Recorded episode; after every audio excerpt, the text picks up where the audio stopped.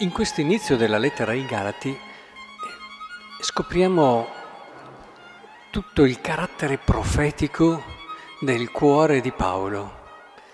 L'Apostolo per vivere bene la sua missione deve avere un cuore profetico e una delle caratteristiche proprie del profeta autentico è quello che ci ha appena detto Paolo.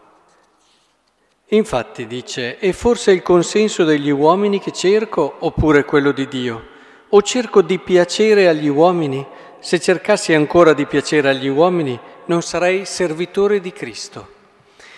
L'Antico Testamento, raccontandoci la storia dei profeti, eh, distingue nei veri e nei falsi profeti. Una delle caratteristiche proprie del falso profeta è che dice quello che le persone si vogliono sentire dire. Eh, il falso profeta eh, eh, percepisce in modo molto acuto quello che è il contesto, quello che è il momento, quella che è la moda anche e soprattutto eh, percepisce anche che andrebbe incontro a conseguenze terribili e dolorose se non accontentasse o un sovrano o un'altra persona che gli chiede eh, la parola. E voi direte, ma perché allora noi chiediamo? Eh, se tante volte le persone vogliono sentirsi dire quello che in fondo vogliono, perché devono andarlo a chiedere? Eh, l'uomo è fatto così, l'uomo ha bisogno da una parte di una rassicurazione esterna, esteriore. E mi ha sempre colpito, anche prima di partire in battaglia, sempre questo interrogare.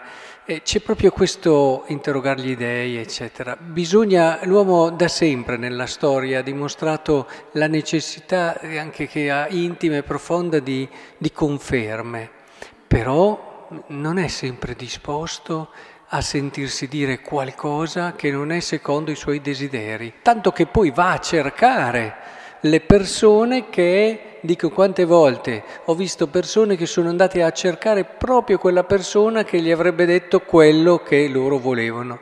È chiaro che non è tutto così evidente e manifesto, ma il filo di fondo è proprio questo qui.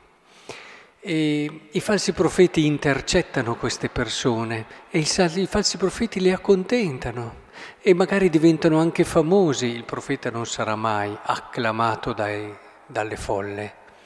E invece i falsi profeti possono essere acclamati, possono essere simpatici, possono anche apparire come persone moderne, come persone che sanno ascoltare le, gli altri, l'uomo, che conoscono anche l'uomo e, e, riescono a vedere come la parola di Dio è al passo coi tempi, possiamo tirar fuori anche tante altre caratteristiche. Il profeta invece spesso è, è, è una persona fastidiosa.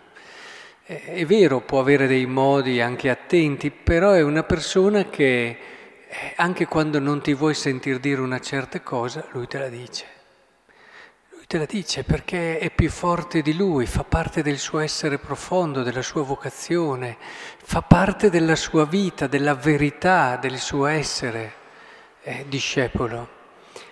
Ecco, in questo senso penso che sia molto importante oggi che ci fermiamo su questa caratteristica profetica di Paolo. Sapete che Paolo ha avuto anche da dire con Pietro in certi momenti ed è bello vedere queste persone autentiche proprio nel loro essere vere, in questo loro confrontarsi, ecco che fanno fiorire una verità ancora più grande che eh, non è solo in loro ma è il frutto anche di questo incontro.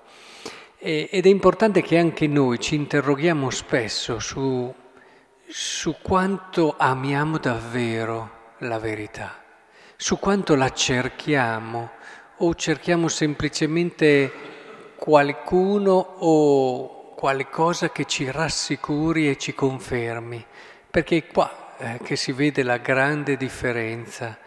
Non è un non volersi bene, è semplicemente un volersi bene di più, perché tutti i passi che faremo verso la verità sono passi verso una pienezza e una gioia più grande.